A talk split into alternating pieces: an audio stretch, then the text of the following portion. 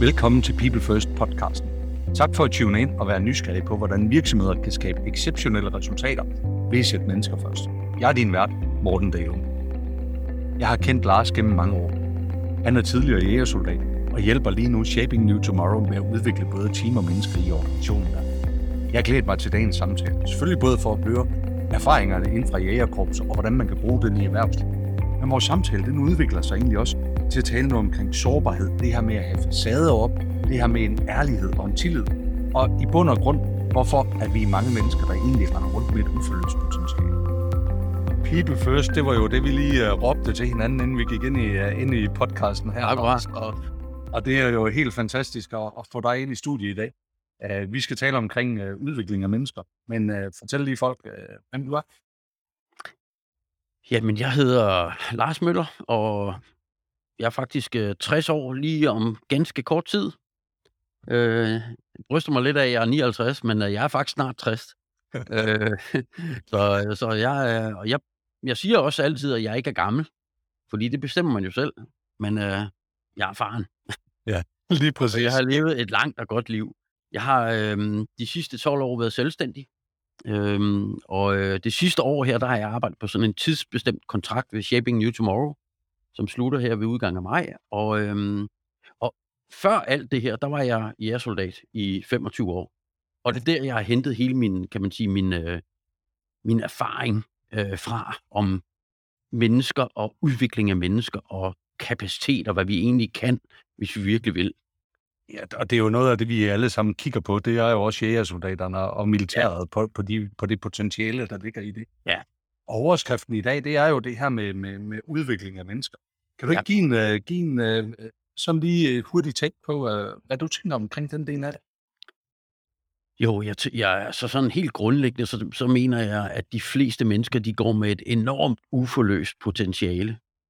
Øh, og, og meget tit, så pakker vi os selv lidt ind og gemmer os væk, fordi at øh, vi er mega bange for at stå frem som det, vi er. Og akkurat det, vi er. Hverken mere eller mindre. Bare vise os selv, som vi er. Og det vil sige, at der skal altså nogle dygtige, der skal en god partner til, eller en dygtig leder til, eller nogle gode kollegaer til, at man ligesom åbner sig selv op for fuld udblæsning og virkelig viser det, man er. Fordi det er lige der, hvor man viser, hvad man virkelig er, at, at vi kan arbejde med hinanden. Ja. Men tit så går vi med facader og skide bange for at vise, at det her, det kan jeg måske ikke så godt, eller øh, uh, ham derovre, han er også lidt bedre til det her, end jeg er, og sådan noget. Og så, og så er det, vi, vi, vi kører lidt på overfladen, og så bliver det sådan, ah, det bliver sådan ikke aldrig rigtig ægte og dybt, øh, der hvor vi virkelig kan bruge hinanden til noget. Og det kan jeg jo egentlig også godt, øh, det kan jeg jo sagtens genkende fra mig selv også, at vi er gode til at sætte vores facader op, og vi er Ja. gode til at måske sætte begrænsninger også på os selv i, i nogle af de muligheder der. Hvor, hvor, hvor kommer det her fra, altså? Jamen altså, vores, vi er jo mega bange for ikke at slå til i virkeligheden, ikke? Også som mennesker, vi vil gerne, vi vil gerne være noget, og, og i teenageårene, der begynder, der starter det, den der kamp om at være noget ved musikken jo i virkeligheden, ikke? Og, og nu til dag, så er det jo helt frygteligt, som alle også skal have fuldkommen sindssyge uddannelser og, og være øh, altså enormt poleret og veluddannet. Øh, og, og vi tør egentlig ikke sådan rigtig bare at være det, vi er. Og, og, og det er jo det, jeg lærte i jægerkorpset. Det var blandt andet at sige, jamen, hvis ikke jeg kan det, ja, så skal jeg jo lære det. Ja. Ikke? Og det, det er sådan egentlig ret simpelt, og det vil sige, når man tør at tillægge sig den der, den der øh, sårbarhed, eller den der sådan, øhm, øh, umiddelbarhed over for ens eget øh, øh, øh, kapacitet, jamen så kan vi også udvikle os. Og det vil sige, at vi skal se på os selv nøgternt. Hvad kan jeg, hvad kan jeg ikke? Ja, det jeg ikke kan, det er bare noget, jeg ikke har lært endnu. Hvordan lærte du det egentlig, hvordan lærte man det ind ved jægerkorpset? Hvordan lærer man det der? Jamen, det var jo så, altså selve optagelsesprøven og efterfølgende, der, der er det jo simpelthen så hardcore, at du kan simpelthen ikke gå med en facade på, og du bliver opdaget. Altså, du, du kan ikke øh, ligge ude i Torebrorbjergene sammen med, med fem andre kammerater, og så, og så ligge og have en facade på. Du er det, du er. Du er simpelthen nødt til at fortælle de andre, når det gør ondt, eller når du øh, har det træls, eller når der er et eller andet galt, fordi ellers så bliver du til gene for de andre. Ja. Fordi så skal de bære dig. Ja. Så, så det, det, det er total åbenhed og ærlighed, og, og man viser alle sine sårbarheder. Og hvis ikke man gør det, så har man et problem. Ikke bare for en selv, men hele teamet. Er det det, det, er det, det, det kræver at være en god jægersoldat? Er, er det den åbenhed? Det er i hvert fald en af tingene. Øh, og, og, og det kræver selvfølgelig også, at, at man skal selvfølgelig også have god fysik og sådan noget. Man skal også kunne lære, og man skal kunne omsætte instruktion til handling, og alle de der gode gamle ting, ikke, med, som, Mhm. som vi altid siger. Men, men, men, men noget af det aller, aller vigtigste, det er altså også, at du tør at være den, du er, fordi så kan de andre regne med dig. Ja. Og man skal selvfølgelig være en knaldhamrende god kammerat, ikke? Du skal, du skal bare være der for de andre også, ikke? Og det, så, så lige pludselig, når tilliden, den er nået et højt niveau, og det kunne jeg egentlig også godt tænke mig, at vi når at tale om i dag, ikke? Fordi tillid, det, det kan godt være, at vi tror, at vi har tillid, men tit så er det ikke rigtig tillid, vel? Fordi det er ikke, det er ikke den der rigtige sårbarhedsrelaterede tillid. Det er den forventningsbaserede øh, tillid, som egentlig er sådan, oh, han laver sit arbejde godt, han plejer altid at komme til tiden, og ja, men hun er, hun er vist også dygtig, og hun plejer... Og det er, ikke, det er ikke nødvendigt. Det er slet ikke den rigtige form for tillid. Det er den rigtig dybe tillid, hvor vi virkelig stoler på hinanden, fordi der sker noget. Mm. Og mangler det i erhvervslivet i dag? Mangler det så uden for jægerkorpset og uden for det, som du oplever, der hvor du, Ja. øh, der, hvor du kommer? Jeg synes, det mangler mange steder. Ja. Øh, og, og det er jo det er også derfor, der opstår gnidninger og, og lidt frustrationer og sådan noget. Det er jo fordi, folk er ikke helt ærlige over for hinanden. Øh, og lige så snart øh, en, en afdeling vokser med et par, et par mand bare, øh, jamen så sker der noget i dynamikken, og, og hvis man ikke får alle med på den her øh, med, at vi skal øh, være tæt, og vi skal faktisk, øh, vi skal faktisk, øh, vi skal vide, hvem hinanden er, øh, jamen så kan vi heller ikke have hinandens ryg. Og, og det, det synes jeg, det ser man rigtig mange steder. Hvordan Jeg har så- også, Ja. Hej. jeg, jeg har også stødt på det rigtig mange steder, altså, hvor- hvor jeg har lavet forskellige udviklingsforløb rundt omkring i, i virksomheder. Ikke? Ja. Der er ikke den helt åbne øh, forbindelse. Så hvad er, der er jo rigtig mange temaer, som vi kommer ind på her. Lad os lige Ja. vente lidt med tilliden og ærligheden. selvfølgelig. fordi jeg synes, det er meget, jeg synes, det er meget relevant, at vi kommer ned i det. Ja. Men du talte også omkring det her, eller inden vi hoppede ind i det, det her med udvikling af mennesker. Ja. At det jo egentlig sådan er lidt todelt, kan man sige jo.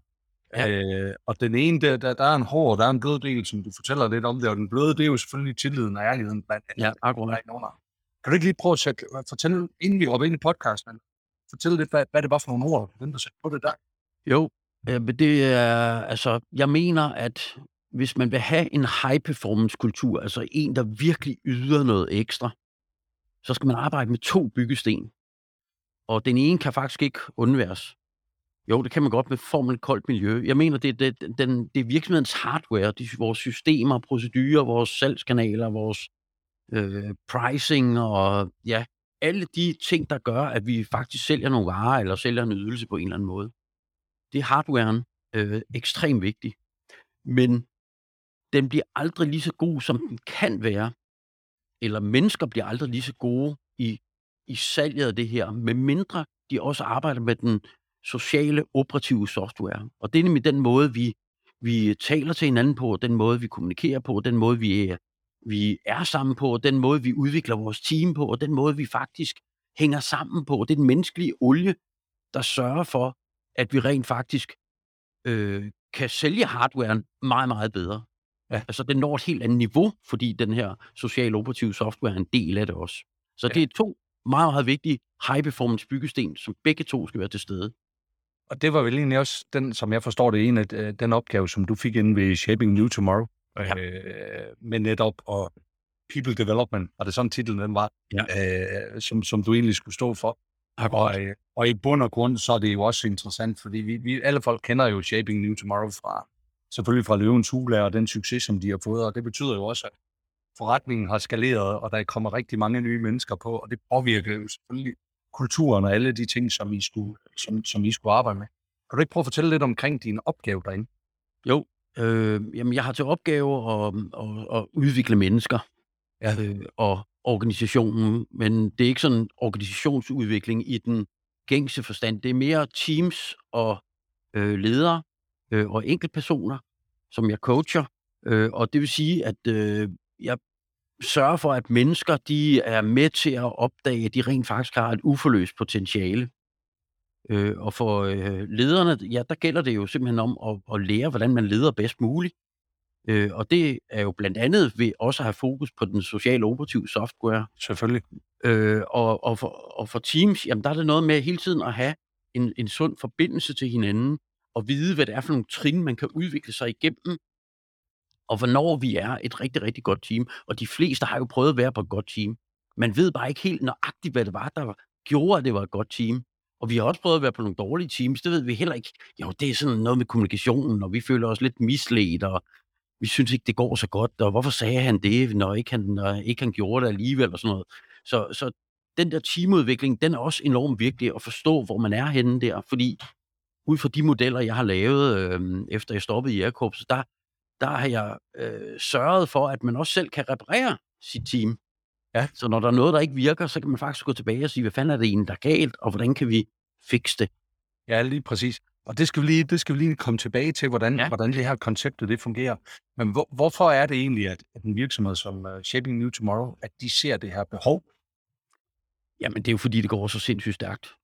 Ja. Og, øh, og, og i en scale-up, der er det jo, øh, alle har fart på. Og man kan godt glemme sig selv lidt. Det har vi alle sammen prøvet.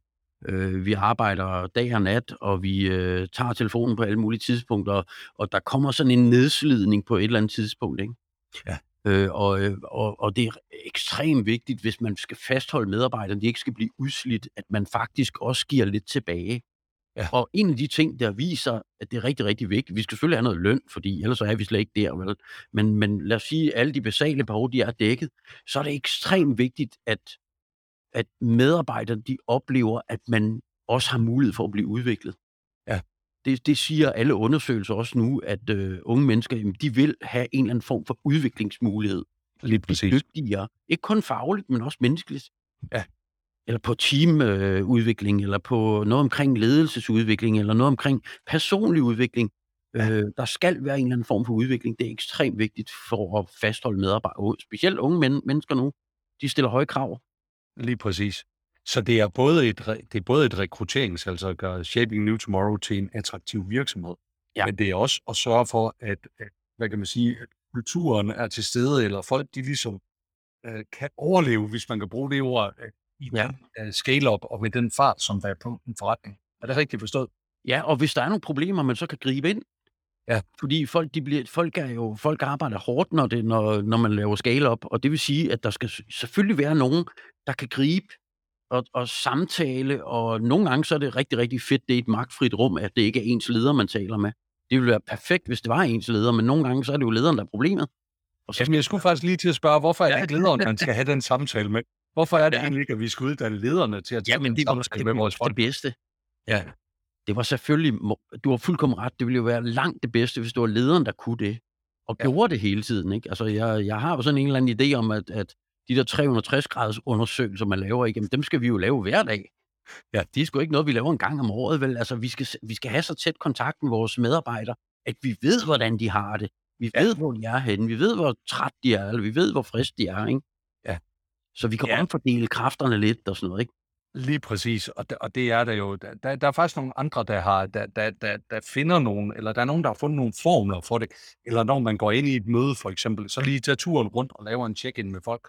Ja. Hvor er man hen i dag? Er du rød, ja. eller grønt? Altså, hvor, hvor ligger du ind? Ja. Fordi så begynder vi at være nemmere til at vores afkode hinanden og kunne finde ud af, om, om vi er et godt sted, eller vi er et dårligt sted. Og det er okay at være et dårligt sted, på en ja. man siger. Ja, det, det er bare vigtigt, at vi er åbne om det, og det er måske der, hvor tingene de begynder at hænge sammen også. Ja. Ja. Jo, jo, og så sådan, i den ene ting er det, der man rent faktisk gør det, men det andet, det er jo også, at hvis man får en kultur, hvor man begynder at gøre det, så begynder vi også at lægge mere mærke til hinanden. Ja. Og det vil sige, når vi arbejder med kultur, når vi arbejder med den sociale operative software, så begynder vi faktisk også at blive mere bevidste om den, og vi bliver dygtige til at opdage, når det ikke er i orden. Ja. Og, og det vil sige, så vi hæver altså, kan man sige, hele beredskabet i virksomheden, og det er selvfølgelig vigtigt. Er der forskel på at lære som menneske den hårde del og den bløde del? Jamen, den, den hårde del, den lærer vi jo hele tiden. Det er jo skoler. Vi, vi er jo øh, mega godt uddannet i Danmark, ikke? Altså, og i hele Vesten er vi ved at være altså, fuldkommen sindssygt godt uddannet. Ikke? Men jeg har altid tænkt, hvorfor fanden kan det være, at vi ikke har for eksempel psykologi i folkeskolen? Hvorfor ved, øh, hvorfor ved øh, Hvorfor lærer unge mennesker i skolen ikke noget om, hvordan de har et væksttankesæt, altså growth mindset, i stedet for det her fastlåste tankesæt? Ikke? For der kommer rigtig mange skolebørn, som tror, tror de har jamen de kan ikke udvikle sig, og deres intelligens den er statisk, og fordi den er det, jamen, så kan de kun det, de kan. Øh, og, og det er jo mega synd, faktisk, ikke? Og jeg tror, at vi, den, den hårde del, jamen det har vi styr på. Ja. Det er den bløde del, vi har svært ved. Så det er et spørgsmål om, tænker du, at det skal ind som et pensum i skolen, eller hvordan? Ja, det kunne jeg godt tænke mig noget af det var. Jeg synes, vi skulle have meget mere psykologi helt ned i, altså i, i, i skole, altså i, i mellemskolen, ikke? Altså, ja. det vil være rigtig, rigtig smart. Fordi det vil måske også give en bevidsthed omkring, at hey, det handler ikke, ledelse, det er ikke bare noget med at, at lave vagtplaner og styre rundt med folk og lave en mus-samtale, ikke? Altså en mus-samtale, det er den, det er den hårdeste form, form for en blød samtale i virkeligheden, ikke? Ja. Det er meget, meget sjældent, den har en rigtig, rigtig, rigtig effekt, effektfuld, øh, eller den er rigtig, rigtig effektfuld. Ikke? Som regel så er det bare sådan et stykke mekanik, man putter ind. Ikke? Ja. Nå, nu, samtale, den skal foregå hver dag nærmest. Ikke? Altså, det, skal, det skal man jo have styr på. Sådan noget, ikke? Det, det, det har vi ikke, hvor vi er travlt. Ja, vi har nemlig travlt, og det er, også, det, det, det er jo også det, det er jo en kæmpe udfordring ude i, ude i virksomheden. Ja. Da jeg spurgte ind til måden at lære det på, det, det er, selvfølgelig skal der være fokus på det, der skal være sat tid til det, og det skal ind på de rigtige tidspunkter. Men jeg tænkte også på, er der forskel på at lære en hård ting og lære en blød ting? Altså skal man tilegne sig den viden på forskellige vis? Skal man, øh, skal man arbejde med det på forskellige måder for rent faktisk at kunne gøre det? Ja, skal du bare læse en bog om empati, og så har du... Nej, nej, det skal man jo selvfølgelig ikke. Du skal også opleve det. Øh, og, og, og det, der er, det, der er lidt svært, det er jo faktisk, at det skal starte op fra. Det vil sige, det er jo, det er jo faktisk ens egen leder, der skal være der skal være forgangseksempel på det her. For eksempel, hvis vi, vil, hvis vi vil have et sted, hvor vi er virkelig ærlige over for hinanden, jamen så er der altså en, der starter med det, og det er fandme lederen. Det ja. kan ikke være andre, vel? Altså, man kan ikke, man kan ikke bede den, den yngste medarbejder om lige at starte med at være sårbar og ærlig. Altså, det starter op fra. Så, så, så den kultur, den, altså, stort set alt, hvad vi arbejder med, når det handler om adfærd, det starter op fra, fordi det er lederen, der viser vejen. Og, og det er jo så simpelt, at, hvis, at, at, at den adfærd og øh, altså den, øhm, øh, den adfærd, en organisation får, det, den, den, den kommer ved, at der er nogle ledere, der enten tolererer eller selv fremviser det. Det er jo ja. det, der former os. Ikke? Så, så det, det er noget med, at man skal gå for som leder og simpelthen selv vise det, man godt kunne tænke sig. Men der er bare rigtig mange ledere, der faktisk ikke ved noget om det her. Ja, det er det. De, de, de er ledere, fordi de er skide hammerende dygtige ja. på hardwaren. Øh, og, og det kender vi jo, det er jo helt tilbage fra, ja, fra industrialiseringsdagen, ikke? hvor man forfremmede værkføreren, ikke? fordi han var skide dygtig. Og nu ved jeg godt, der også findes rigtig mange lederuddannelser. Men, men det er stadigvæk en kunst at ture og ja, også give slip. Ja, og ture, præcis. Og bare det at afgive sin autoritet, ikke? det er jo mega grænseoverskridende, ikke? fordi ja. nu er jeg endelig blevet leder, så skal jeg, så skal jeg, så skal jeg stå for det her. Ikke? Jeg skal vise, at jeg er dygtig, men i virkeligheden, så det der, der sker, når man afgiver autoriteten, det er jo i virkeligheden, at man som regel får meget mere. Lige præcis. Det synes jeg er sindssygt spændende, og det har jeg selv prøvet at arbejde med i en periode i Aircorps, ja. hvor jeg tænkte, jeg tror sgu, jeg vil prøve at lave det her anderledes. Ja. Øh, og det virkede sindssygt godt. Altså, jeg fik et team, der bare gjorde alle ting selv, ikke? Ja. Og, og jeg, jeg havde verdens, lederste, øh, verdens letteste lederjob, fordi at de tog ansvaret selv. Og det kostede det selvfølgelig et par fejl og et par øh, så dummer og sådan noget. Ikke? Selvfølgelig ja. gør det det, men, men jeg, jeg slap, øh, og der var fandme mange af de gamle jæger, de kom ind til mig og sagde, hvad er du sikker på, at det er rigtigt det der, fordi tør du godt at slippe kontrollen sådan, og hvad, hvad er bare, ikke? Altså, det var sådan lidt scary, men jeg tænkte, det er sådan her, det skal være. Ja. Øh, og det virkede. Og ved du hvad, der er, det er jo sjovt, jeg vil faktisk til at spørge dig om det, for jeg troede, du var en lidt anden opfattelse med din, med din baggrund og det, du havde arbejdet med. Men jeg, jeg er jo selv stor fortæller for os, det her med selvledelse og medledelse, afhængig ja. af, hvordan man kalder det. Øh, og vi ser det jo også flere og flere danske virksomheder, som begynder at bevæge sig den vej. Ja, det gør vi. Øh, Clever, heldigvis vil jeg sige, Clever er et eksempel. De har også været inde i podcasten tidligere her. Ja. Øh, Mike, der har været inde og fortælle omkring, hvordan de faktisk implementerer det inde. Øh, er det fremtiden, tænker du? Jamen, jeg tror ikke, vi kan slippe udenom det, fordi, fordi at, øh, øh, der er, kommer en ny generation nu, som vil have en helt anden form for meningsfuldhed. Øh, og, og, og hvis ikke det er der, og hvis der er en autoritær leder, øh, ja, det kan da godt være en enkelt, ikke? men altså hvis der er en, en gennemsyret autoritær ledelsesstil, så smutter folk. Ja. I hvert fald de unge.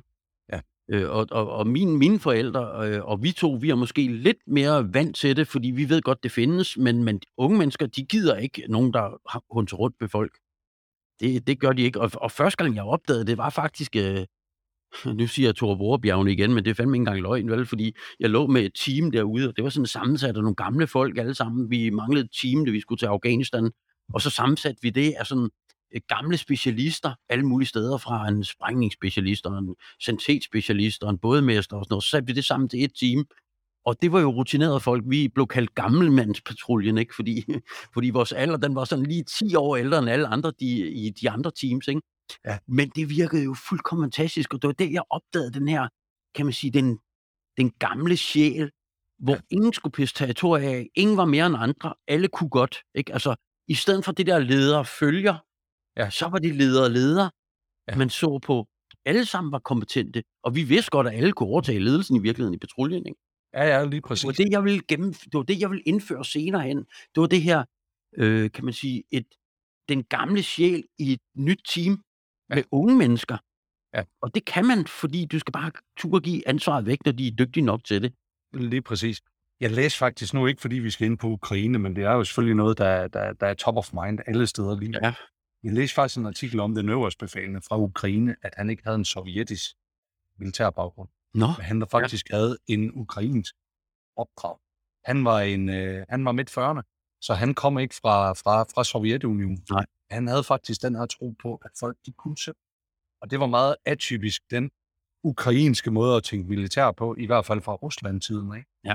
Øh, men det var egentlig derfor, artiklen her påstod i hvert fald, det var det, der var årsagen til, at de faktisk kunne bekæmpe russerne i det fag, der var. Jeg er sikker på, at du ved meget mere omkring det. Men det, det, men det, har, jeg ikke, det har jeg ikke hørt om, men, men det lyder enormt plausibelt, fordi at ja. du kan jo se, hvordan den der autoritære styre øh, og, og de her forskellige øh, generaler og rådgivere til Putin, som ikke tør at fortælle ham sandheden, jamen så falder korthuset. Og det er ja. igen, fordi ærligheden ikke er der. Og hvis ikke man er ærlig, jamen så har man jo simpelthen, det er jo helt umuligt at træffe fornuftige beslutninger. Ja. Så det er derfor, det er så enormt vigtigt, altså for os alle sammen, ikke? Både op Lige præcis. Lige præcis. Og jeg, får, jeg sidder faktisk sådan for lige, øh, jeg, jeg synes faktisk, det er en fed sådan lige en observation og en samtale, der egentlig lige går op for mig i, øh, i det, vi sidder og taler om her, også fordi vi lige putter militæret ind over det, så, så interessant, og jeg, jeg, jeg tror også, at det bliver vejen frem, om, om det så, altså militært selvfølgelig, men, øh, men, men selvfølgelig også i virksomheden, hvis vi skal tilbage ja. på på det. Jo, vi skal selvfølgelig ikke sidde i rundkreds, vel? Og vi skal ikke sidde og synge sange, og det skal ikke, det kan, altså, der skal også noget strategi til, og der skal noget systematisering til, og der skal noget drift til og sådan noget. Og en af de aller, aller vigtigste opgaver for en leder, det er jo altså, formål, mål, indhold, sætte noget retning, øh, fordi ellers så aner folk jo ikke, hvad fanden de skal prioritere, og hvad de skal først. Så mm. det, kan, det kan også godt blive forløst, men, men når, det, når, når de rigtig lækre, firkantede rammer, de er lavet, så skal der mennesker ind. Ja, det er det. Og det er, der, så... det er derfor, vi, ja, og det er derfor, vi kan sige people first med, med, med, med kæmpe store bogstaver. Altså. Lige præcis. Så der skal være et stærkt purpose, der skal være et stærkt formål, der skal være en retning på. Ja. Det er den der vej, at vi skal, det er den vej, vi skal, kære venner. Ja. Men ja. derfra, så skal man holde sig væk. Ikke? Altså, ja. så handler det jo egentlig om at skabe nogle rammer, hvor folk de faktisk skal trives, og skabe nogle rammer, hvor folk de kan få deres kreativitet udfoldet, og hvor, ja. hvor man kan ja, få de bløde ting frem, som vi, som ja. vi talte om i dag. Ja, når først vi har en rigtig, rigtig dygtig marketingmedarbejder, så gælder det om at få vedkommendes ressourcer frigjort. Og Præcis. det kan lederen kun få ved at, øh, ved at grave. Ja. Ikke? Og det er at grave ind i en psyke, og det vil sige, at man skal gå nænsomt til værks, og man skal være et dygtig psykologisk menneske med stor empati for at kunne gøre det.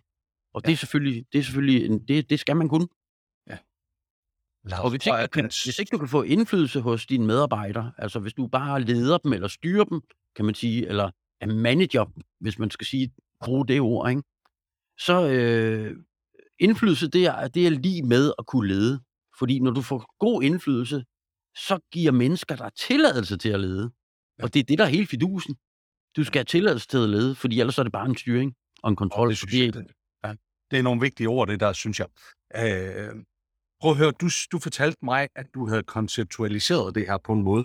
Øh, nu ja. har du selvfølgelig en opgave inde ved, inde ved Shaping New Tomorrow, men du har jo også din egen øh, forretning ved siden af. Kan du ikke fortælle lidt omkring det her, du har bygget op øh, omkring det?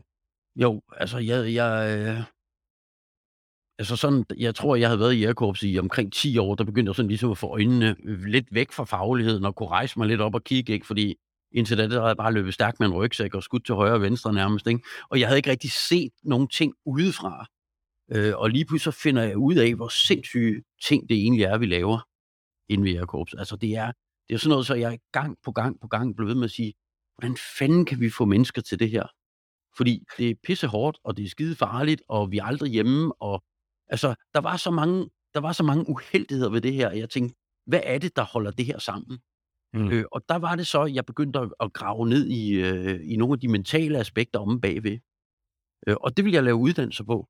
Og det var en af årsagerne til at stå. Nu stoppede jeg så efter 25 år, så jeg havde også ligesom været hele vejen rundt, men, men jeg havde en enorm lyst til at komme ud og udbrede de her, øh, de her ting, jeg havde opdaget. Ja. Øh, hvor at øh, øh, det her, der, hvad det er, der motiverer folk, og hvor vigtigt det er at være på team i virkeligheden. Det, det er jo også det, jeg, jeg, jeg arbejder rigtig hårdt på nu i Shaping New Tomorrow, det er at bygge teamene, fordi hvis du hænger sammen med et godt team, jamen så har du altså meget, meget større sandsynlighed for at både at kunne løse din egen opgave godt, men også at føle dig godt tilpas. Ja. I en hverdag, hvor det går rigtig, rigtig hurtigt, og man skal alt muligt. Ikke? Altså, et ja. team er en redningsflåde, ja. øh, og, og, og det, det, det, det er bare afgørende vigtigt, at der er nogen, der har din ryg en gang imellem. Ikke? Ja. Hvordan, hvordan bliver det her taget med imod ude i, ude i virksomhederne? Uh, Shaping New Tomorrow som et eksempel, men, men også alle mulige andre steder. Folk, der har været inde i jægerkorps og op. Jamen, ja. Ja, men i starten, der vil jeg sige, der var jeg jo selvfølgelig også ude at afprøve nogle af koncepterne, ikke? Og der gik selvfølgelig nogle år før det ligesom øh, øh, faldt på plads, men da jeg har fundet en rigtig, rigtig god model for, hvordan man udvikler sit team, og en rigtig, rigtig god model for, hvordan man udvikler sig selv som leder, så havde jeg ligesom sådan to rigtig tunge udviklingsprogrammer, som alt andet kan springe ud fra. Ja. Øh, og, og, og det har jeg så taget på tur med i alle mulige virksomheder i Danmark, og det, ja, det har jeg jo så levet af i over 10 år, ikke? Øh, og, ja. og det har været sindssygt spændende, og, og det har også været rigtig, rigtig uh, interessant at konceptualisere alt det, jeg opdagede inde ved, ved jægerkorpset, og gjorde det til noget spiseligt, som vi alle sammen kan bruge til noget. Ikke? Fordi det, jeg fandt ud af, det var faktisk, at det her, det, hej, det er ikke forbeholdt jægersoldater. Det kan godt være, at de er, lidt, de er lidt bedre til det lige fra start, fordi man vælger faktisk de folk, der kan det her og vil det her. Ikke? Ja. Øh, og forstår, at de skal yde en indsats. Men, men, men faktisk så, øh, så, så gik det op for mig, at øh, det her det er noget, der er, det er ikke forbeholdt jægersoldater, det kan alle. Ja. For det handler meget mere om indsats, end det handler om talent. Altså indsats tæller 10 gange mere end talentet faktisk. Ikke? Det er fedt at have talent til lige at starte ud på, og så kan vi så få nogle færdigheder. Men når, der, igen, når vi så har nogle færdigheder, så skal der jo indsats til igen for at nå nogle mål. Ja øh, og, og vedkommende, der virkelig vil yde en indsats og, og, og, og tænke, jamen, øh, ja, ligesom Pippi, det har jeg ikke prøvet før, så det kan jeg sikkert godt, ikke? Ja. Øh, kan faktisk nå rigtig, rigtig langt. Ja. Også meget længere end den talentfulde, der måske er lidt doven, ikke? Ja. Det stiller jo en masse spørgsmål. Det der. Hvad har egentlig overrasket dig mest i den her opgave? Ved at tage, prøve at tage de her tanker ud i det private erhvervsliv? Øh, ja, det har faktisk nok overrasket mig øh, ret meget, at folk ikke har selv har tænkt tankerne. Okay. Det kan jeg simpelthen ikke begribe. Hvorfor fanden tænker vi ikke sådan nogle tanker her? Hvorfor er det, vi kun tænker på fagligheden, ikke som, som skal være noget, der bærer os i mål? Ja. Øh, det her det har undret mig helt enormt, at man ikke har tænkt mere på teams og øh, udvikling sammen og øh, løfte sammen og øh, være, noget, være noget, der sådan, kan man sige, ruller øh, som sådan et, et fælles mål, ikke? Lige præcis. Øh, og hvad er det, det der skal til? Hvad er det? Nu, nu starter vi lidt uh, samtalen omkring det her også med tillid og ærlighed. Ja. Er det der, hvor det hele det starter? Er det der, hvor at, at udviklingen den starter, fordi vi skal turde tørre, uh, turde, tørre, ja, turde at være, hvad kan man sige, uh, fragile over for hinanden med godt ja. ansvar? Ja. Altså, øh, det, det, er jo, det, det er jo sådan noget, der kommer øh, med alderen. Der bliver man mere moden og mere modig og mere... Øh, måske så, så hey, man accepterer lidt mere, som man er, ikke? Men som ung, der er det jo rigtig, rigtig svært ikke bare at være mester til alt, ikke? Øh, og vi vil ikke, vi vil fandme ikke blottes, vel? Men det er nødvendigt. Øhm, øh, og, og hvis vi tør blotte, så er det virkelig, der, der, der kan ske noget spændende imellem mennesker. Prøv, bare, bare den tanke der med, at øh, det der, det er jeg faktisk ikke så god til, det er du sgu egentlig bedre til, kan du ikke hjælpe mig med det her, ikke? Altså, det, det, kan man, det hører man næsten ikke folk sige, vel? Fordi, fordi de er mega bange for at blotte sig. Ja. Øhm, Eller, eller den omvendte, den, så kan vi blive helt mega forskrækket, ikke? Det der med, ej, det der, det klarer du faktisk ikke ret godt sidst. Jeg synes, det er bedre, hvis Brian gør det, ikke? Mm. Altså, så falder, så falder det hele jo sammen. Men det er jo, og det kan man ikke sige, før man har et meget, meget høj grad af tillid på et team. Nej. Der skal virkelig god tillid til, før man kan tage den helt oprigtige diskussion med hinanden. Ja. Og det er derfor, vi aldrig får taget den oprigtige diskussion. Vi får kun krasset lidt i overfladen, ikke? Og hvor er det en vigtig samtale, den her. Det er en skam, ja. at vi begynder også at ramme, ramme afslutningen på det, men jeg tror faktisk, at, øh, at du skal have et go mere på et tidspunkt. Vi skal have optaget en ny version af det her. Ja. Vi laver en toer på det her. Det har været rigtig spændende, og den halve time, den er bare, den er bare fløjet afsted her. Ja. Lars, hvad, hvad, hvad, hvis man skal følge dig, så, lad, så har du et website, øh, som jeg linker til ind i de her show notes. Du ja. er på LinkedIn, tænker jeg, hvor folk ja. begynder at følge dig. Yes. Øh, sidste spørgsmål til dig. Hvor lærer du selv hen? Hvor er det, du udvikler dine egne soft skills hen, og hvordan gør du det? Øh, altså for det første, så har jeg jo haft øh, en, øh, altså en mesterlærer i Airkorpset, som har været fuldkommen fantastisk. Altså jeg har haft 25 fantastiske år, ikke? Men, men da jeg så stoppede, der gik jeg jo i gang med at læse bøger. Øh, og det mest fantastiske, det var jo, det er jo sådan ligesom den omvendte rækkefølge, ikke? Jeg læser en bog, og så kigger jeg i den og tænker, nej, det her, det passer overhovedet ikke med virkeligheden. Væk med den. Mm. Og det, nej, væk med den. Og så er der en gang med noget, jeg tænker, det her, det er kraftigt interessant. Det her, det vil virke i virkeligheden. Fordi det vil jeg jo kunne mærke. Og så har jeg samlet viden op derfra, så jeg har faktisk læst mange hundrede bøger, okay. øh, for, for simpelthen også at blive klogere på det. Og jeg skulle også bruge noget, noget, nogle idéer om, hvordan fanden de her konceptu, ja, koncepter skulle egentlig skulle se ud, øh, og, og, og hvordan man skulle udforme det hele. Ikke? Og en gang imellem, så er det jo fedt at også blive bekræftet, så jeg har bare læst og lyttet. Jeg lytter sindssygt mange podcasts. Fedt. Fedt. Lars, det, jeg har meget, meget svært ved at være uenig med dig på, øh, på, på, på de ting, som du kommer med. Det har været en fornøjelse at høre dig øh, fortælle omkring dine oplevelser og dine erfaringer her. Så tak, fordi du har lyst til at bidrage med. Selvfølgelig. Tak. Godt. Ha' en god dag. Det er godt, du. Tak for at lytte med på denne episode af People First. Mener du også, at tiden er inde til at sætte mennesker først og udfordre den måde, vi udvikler virksomheder på, så bliv en del af communityet på pplfst.com. Du er også velkommen til at connecte med mig på LinkedIn. Men husk, det vigtigste er, at vi alle sammen gør en lille forskel. Både i dag og i morgen. Fordi handlingen at forandringen den sker. Ha' en fantastisk dag.